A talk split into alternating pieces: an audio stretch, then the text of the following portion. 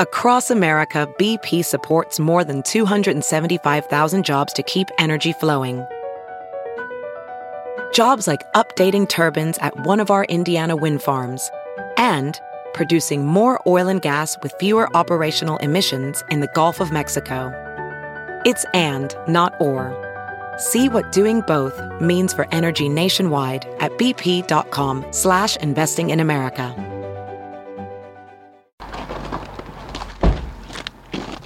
Hi, Amanda. I'm Bryan Polcyn with Fox 6 News. She is a danger to the public. She's not fit to be at the hands of somebody else that needs care. She basically stole somebody else's property. My grandmother was extremely vulnerable. It is alarming and it's concerning. And this nurse, you believe, at that point was clearly a, a danger to the public? Obviously. Physicians and nurses with addiction are sick. They're not bad people. The lack of discipline is shocking. In no way was this case handled, in my opinion, the way this case should have been handled.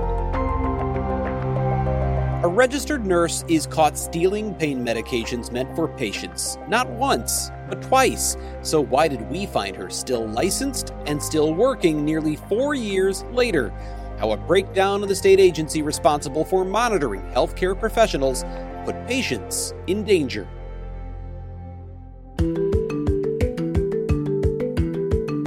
From the Fox 6 studios, this is Open Record. I'm Bryan Polcyn, here with Amanda St. Hilaire. Hi, Amanda. Hi, Bryan. We are recording this episode on Thursday, January 28th. And Bryan, last night you exposed a nurse who has been caught stealing pain medications on the job multiple times. But more importantly, you found a regulatory system that's failed to protect the public for years. And quite frankly, it sounds like it also failed to monitor and protect healthcare workers who are struggling with addiction. So before we get into that, let's start with just the basic background of what happened here. If you go back to the beginning of this, uh, 2017, the nurse, her name is Amanda Neuenhaus. She currently lives in Darien, Wisconsin. Um, in 2017, she was working and living in Beloit at Beloit Health and Rehabilitation. She was, in fact, the assistant director of nursing uh, at that uh, facility.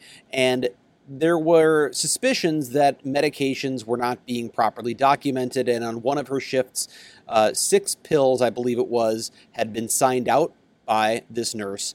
Um, only two were returned the following day. They were signed out for a particular patient, and the, they came back with just two pills remaining. That patient uh, told uh, nursing home staff there that she never received any of them. And uh, apparently, there had already been some suspicion enough that they required the nurse, Amanda Neuenhaus, to submit to a urine drug test. She did, and it came back positive for three different opioids, and she had no valid prescription for any of them. So, without that uh, valid explanation for why she had these opioids in her system, the missing pills, the nursing home fired her. Now, typically at that point, that would generate a complaint to the state and uh, and start an investigation. It doesn't look like the state actually opened an investigation into this for another three months, uh, and even then, they did very little work investigating the case. In fact, uh, records that we found showed that they only did about 25 minutes worth of investigation in all of 2017. Remember, this happened in March. So you had nine years, or nine months left rather, in the year. They did less than a half hour worth of investigation. Nothing came of the case. In 2018, a whole year passes almost, and it's November of 2018. Still nothing has happened. It's now been a year and a half since the first case where she was caught red handed stealing medications. And in 2018, she's working at another nursing home, this time in Williams Bay and it happens again. Very similar circumstances. Pills go missing, happens on her shift. She's questioned about it. This time, she doesn't submit to a drug test. She simply simply stops coming to work. She's suspended and eventually terminated. She never comes back to work. She never responds. She gives no explanation for the missing medications.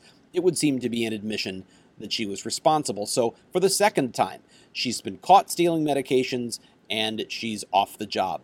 This now generates a second complaint. In fact, this time Williams Bay police are contacted by the nursing home. They write up a report. They try to reach Amanda Neuenhaus, and she doesn't respond to them. So they report it to the state's prescription drug monitoring program. Ultimately, that gets back to the agency that regulates nurses, the Department of Safety and Professional Services, they open a second investigation.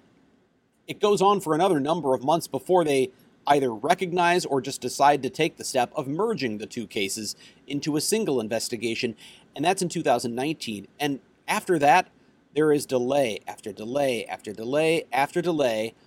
And then we get to the end of 2020, and the Fox 6 investigators receive a tip that this nurse, who's been caught twice stealing medications and has two pending investigations, is still working with a valid license. And sure enough, we find her working at a nursing home in Janesville called St. Elizabeth.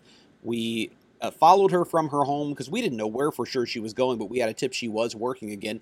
And we see her pull up to the nursing home in Janesville. She's wearing uh, or holding in her arm around her shoulder a bag that says Nurse 2020 and is wearing scrubs. And she goes inside the facility. And sure enough, she's working at this nursing home. So now this is nearly four years after the first case. Remember, it was March 2017.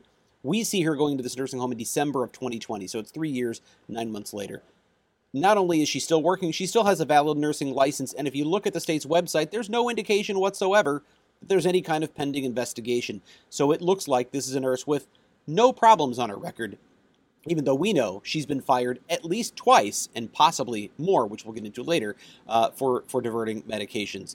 And so when you really break this down, this is just a case of uh, obviously, this isn't, there's no question that she was diverting medications she was fired from these two facilities.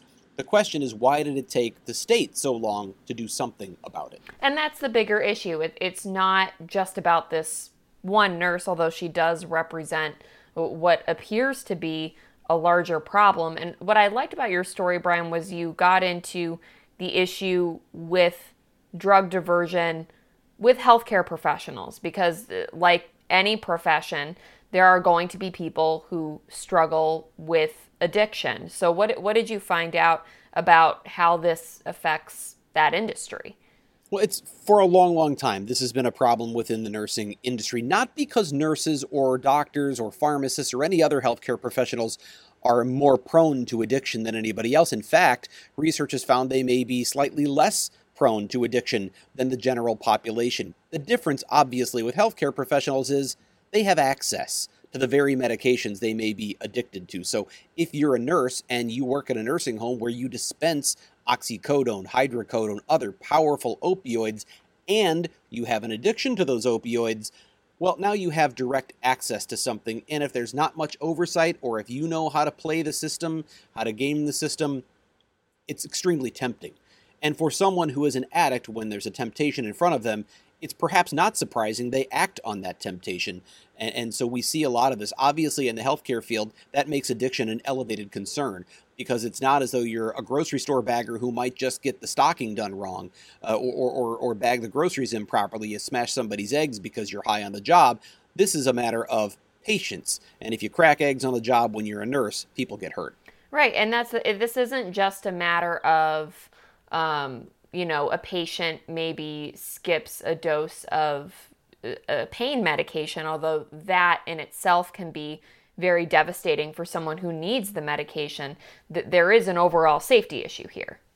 Well, and it's more than just, obviously at the first level. If you think about this, there are some nurses, pharmacists, and others who will steal medications that never were going to get to a patient, or they don't disrupt a, a direct patient uh, uh, medication regimen, um, that's still illegal. That's still a problem. Um, and the DEA tracks drug diversion uh, for, for that reason. These are controlled substances. But when you're taking someone's medication and substituting it, for instance, in a nursing home, you, you take the oxycodone pill and you substitute it with Tylenol. Well, that person might be in severe, excruciating pain and might be in a condition where they can't communicate that very well to anyone, and they suffer. They suffer because they're not getting the medication they should be. But there's an additional concern that I didn't even get into in my story last night because you only have so much time in a broadcast story. Uh, but and we've seen this in places around the country where you have in hospitals, you'll have nurses that will take injectable pain medications. They will inject them themselves and then inject something else, perhaps saline, into a patient. They use a dirty needle. The hepatitis uh, C has been spread in hospitals. Uh, it happened in Utah. It happened in Washington State. Uh, has, outbreaks of hepatitis C among healthcare professionals have occurred because of one who was stealing medication. So there's a safety concern there. There's obviously the concern for the patients uh, who, who aren't getting their medication. And then on top of all of it, there's a concern that if you have a nurse or a doctor or pharmacist or some other healthcare professional who has an addiction problem, they need treatment. And if the disciplinary process takes no action and lets something drag on for three or four years, you look at Amanda Nieuwenhuis. This is someone who, by all accounts, is someone who needs intensive treatment. And if she's not required to go get it, she may well not seek it on her own, and therefore you have someone who could, in fact, be hurting herself by not getting that kind of treatment. And I would imagine, I mean, this this was obviously an issue before the pandemic hit, but after the pandemic hits, we know for a fact that we're not seeing as many state inspections of some of these facilities where healthcare workers are working.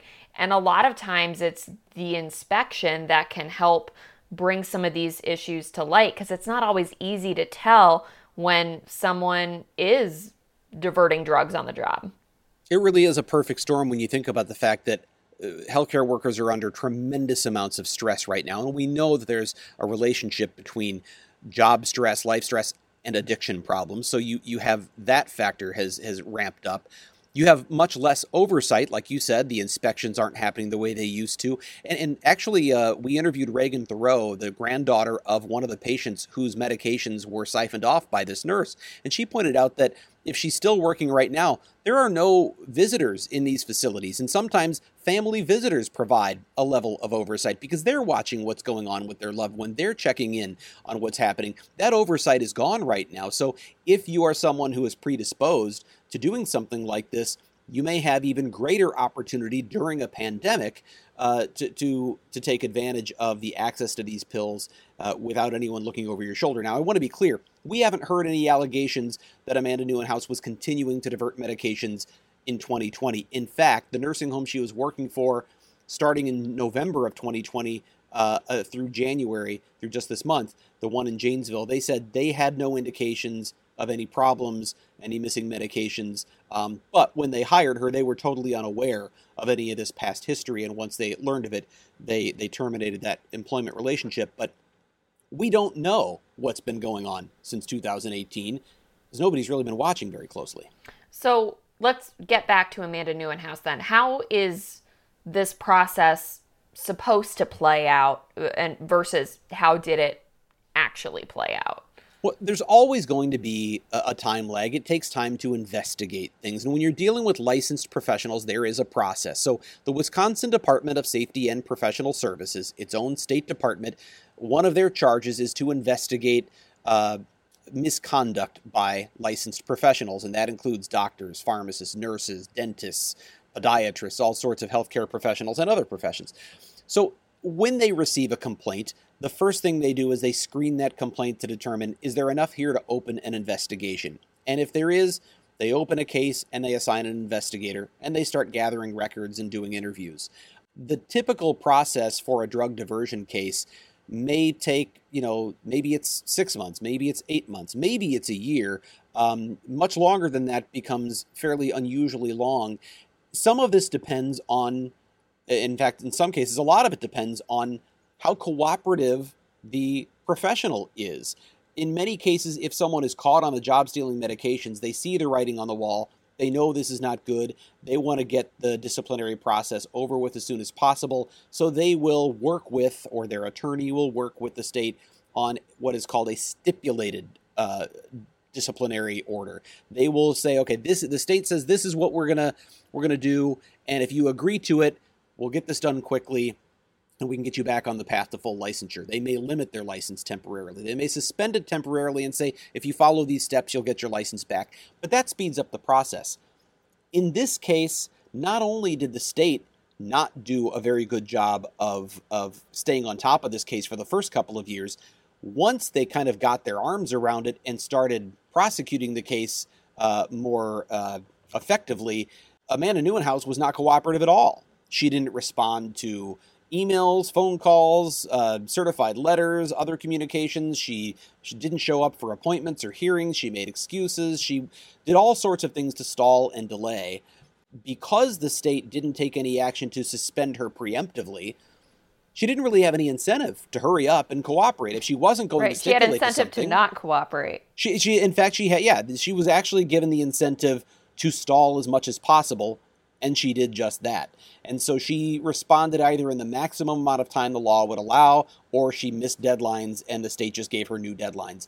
And so then you end up with something that's dragged on for well over three years before much of anything happened. And again, along the way, if you talk to Reagan Thoreau, her grandmother was in the nursing home in 2018 where this occurred, 18 months after the first one. Well, if this had followed a typical process, the discipline would have happened long before that, and she likely, the, the nurse would have likely been in treatment, would have had monitoring, and this never would have happened to her grandmother. Now, her grandmother has since passed.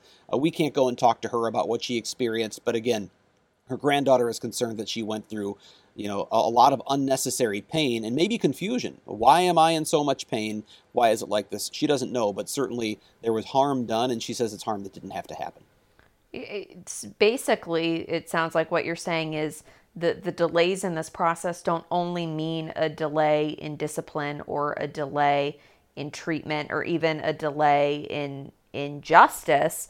It can also mean in the meantime more patients are put at risk.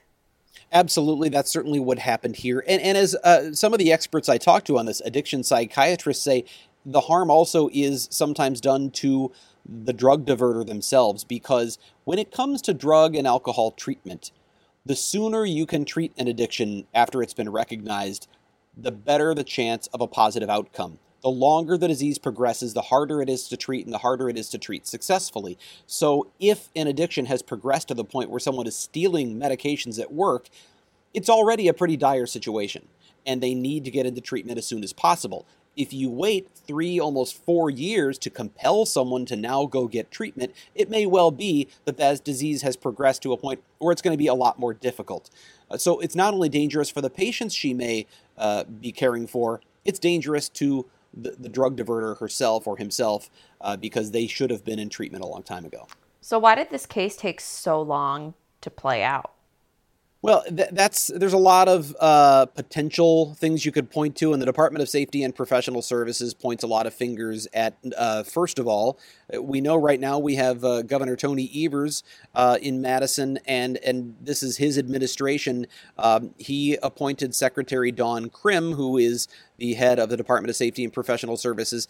A DSPS, a spokesperson, is pointing the finger backwards at the Walker administration, saying this happened in 2017 at a time when the department had a lot of uh, staffing uh, turnover and, and, and morale was low, and there was there was a uh, an effort toward sort of deregulation that had uh, the, the department in turmoil, and they say that uh, caused this case to be handed off from one investigator to another, one prosecutor to another, and it just didn't get the attention it should have. They, the DSPS is clear that this should not have happened this way, that uh, this is not the way a case should be handled. So they, they're not suggesting that this is just the way that this goes.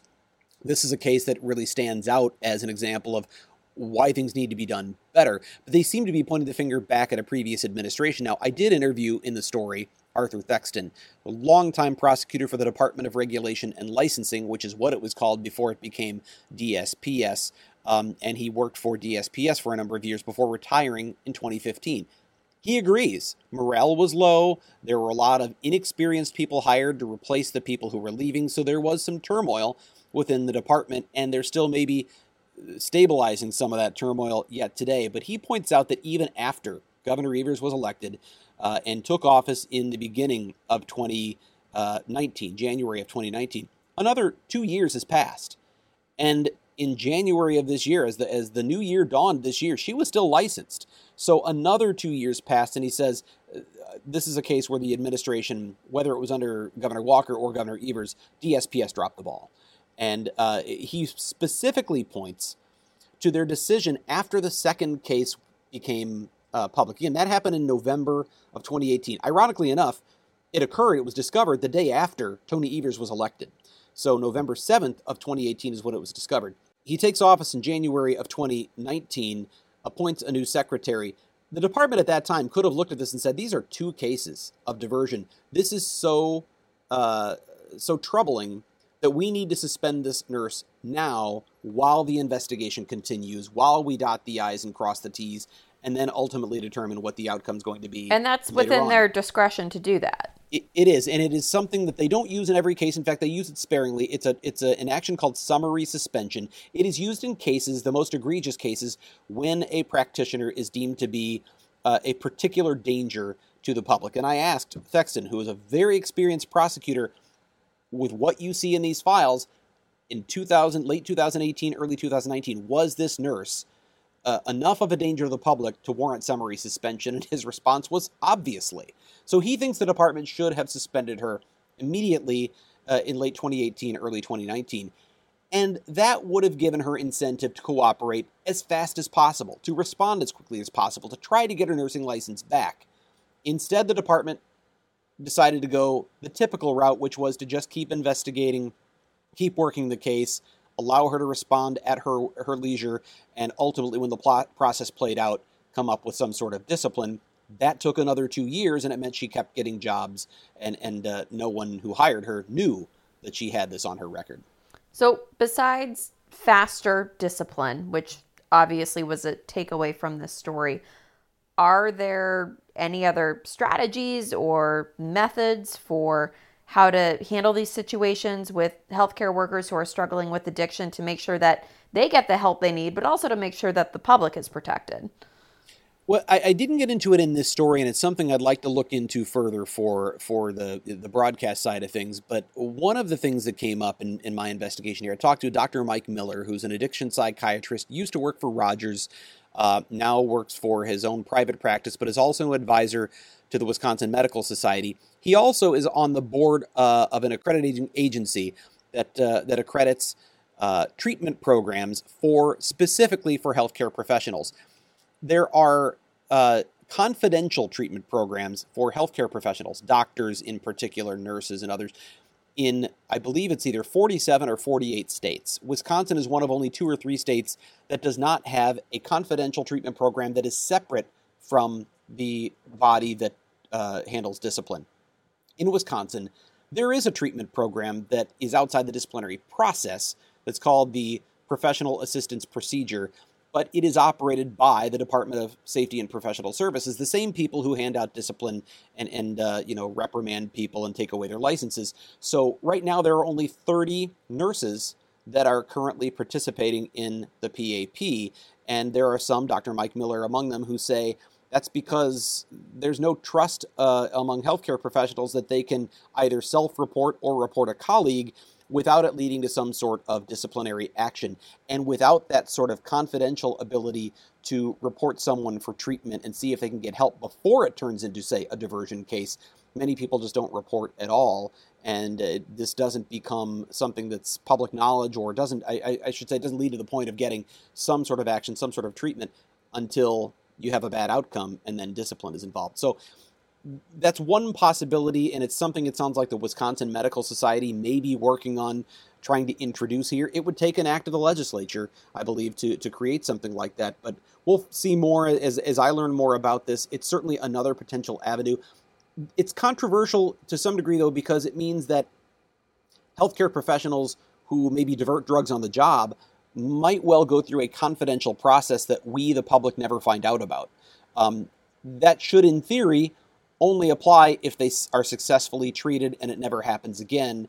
But we have seen in the past at times people who've gone through treatment programs multiple times uh, and, and continue to violate. And if that isn't something that's in sort of the public sphere, there is that concern that you have someone who's a, a, repeat. At least in this case, we know Amanda Nieuwenhuis has this repeat history because it's in the public record at this point. Um, so there, there's some controversy there, but there's strong belief among some that the more people you can encourage to get treatment, you can head this problem off because before it actually affects patients. Well, and it sounds like there are some changes DSPS could make right now. So for example, one thing you point out in the story is when when you look up Amanda Nieuwenhuis, you there's no there was no indication that uh, she had these kind of open cases against her. It would look like at first glance that she's had no issues in the past. That seems like it would be a, a pretty simple thing for DSPS to update. It's a simple thing for them to update technologically. Uh, it's a much more difficult thing when you deal with the lobbies that represent healthcare professionals. If you think about it right now, if someone's charged with a crime and they have yet to be convicted, you can look it up in CCAP, and it's no, of course you know they're at least charged with a crime. Someone's found enough evidence to open the investigation and, and, and accuse them of that crime. They haven't yet been found guilty when it comes to uh, the healthcare professions, when there's any sort of disciplinary investigation that's opened, that is kept confidential. It's not posted on the website until, unless and until, the appropriate board, the board of nursing, the the medical board, actually uh, issues a final order and discipline against them. So uh, in this case, the, it was pending for four years, but there was no sign of that on the state's website. We know that the nursing home in Janesville says they did a background check. Her record was clean, and she didn't include the nursing homes that fired her on her resume, so they had no way of knowing that she had been caught multiple times stealing medications. And they were shocked, they say, to learn of this history when we told them. Uh, that does seem to be a gap in the system.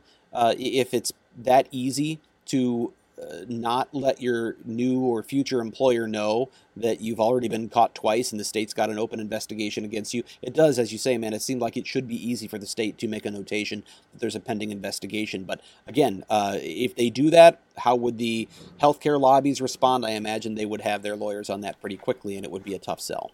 What did Amanda Nieuwenhuis have to say about all this? I obviously, as you see in the story, if you watch the broadcast story, I tried to approach her at her home. I, I, first tried to call her and email her and got no response. I tried to approach her outside her home in Darien. She denied who she even was. She said, "I said, are you Amanda?" She was wearing a, a, a hooded coat, and it wasn't entirely clear to me. Is this the person I've seen in pictures on, on the internet? So I asked, "Are you Amanda?" She said, "No." I said, "Do you know where I could find her?" She said, "No, I don't." Moments later, I texted the number I had for Amanda, and uh, she didn't deny it had been her. In fact, she acknowledged it was and said that she would talk to me on the phone, but after she spoke to her lawyer. So we made an appointment for a couple of days later at 4:30 p.m. An hour before that, she texted me to say she wasn't going to be available and she needed to talk to her lawyer uh, still.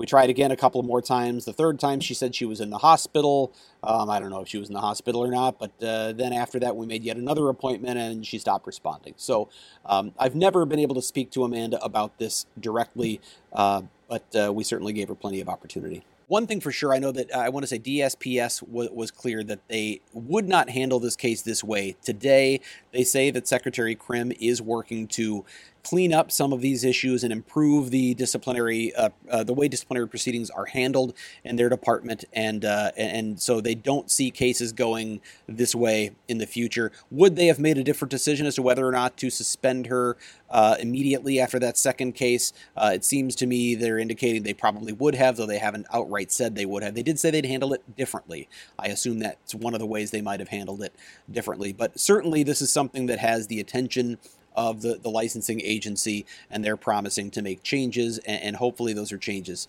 for the better. Lots more to dig into here. Thanks, Bryan.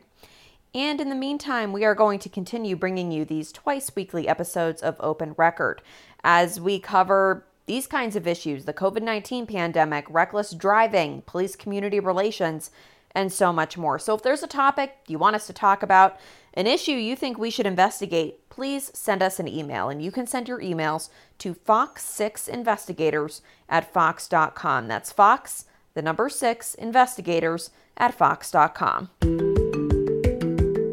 As always, thank you to the people who make this podcast possible producer Pete, Dave Machuda, Suzanne Barthel, and Sarah Smith. And please subscribe to Open Record if you have not already. You can find it wherever you get your podcasts. With that, I'm Bryan Polcyn for Amanda St. Hilaire. We'll be back again on Tuesday.